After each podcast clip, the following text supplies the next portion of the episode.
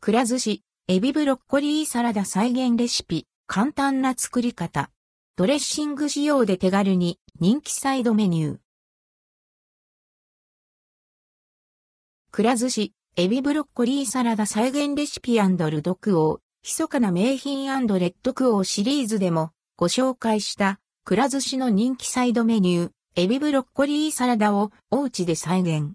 簡単レシピをご紹介します。エビブロッコリーサラダ。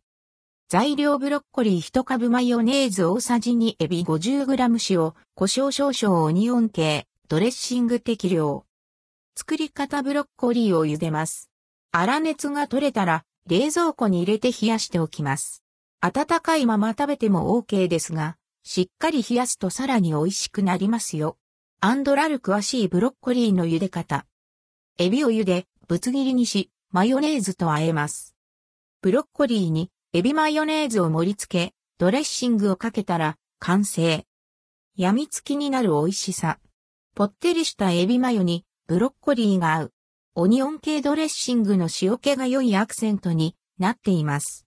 筆者は以前ご紹介したたっぷり玉ねぎポン酢を使用しましたが、くら寿司の商品開発部、石沢健一さんが考案した石沢ドレッシングを使えば、さらにお店の味になりますよ。子供も喜ぶエビブロッコリーサラダ再現レシピ。ぜひお試しあれ。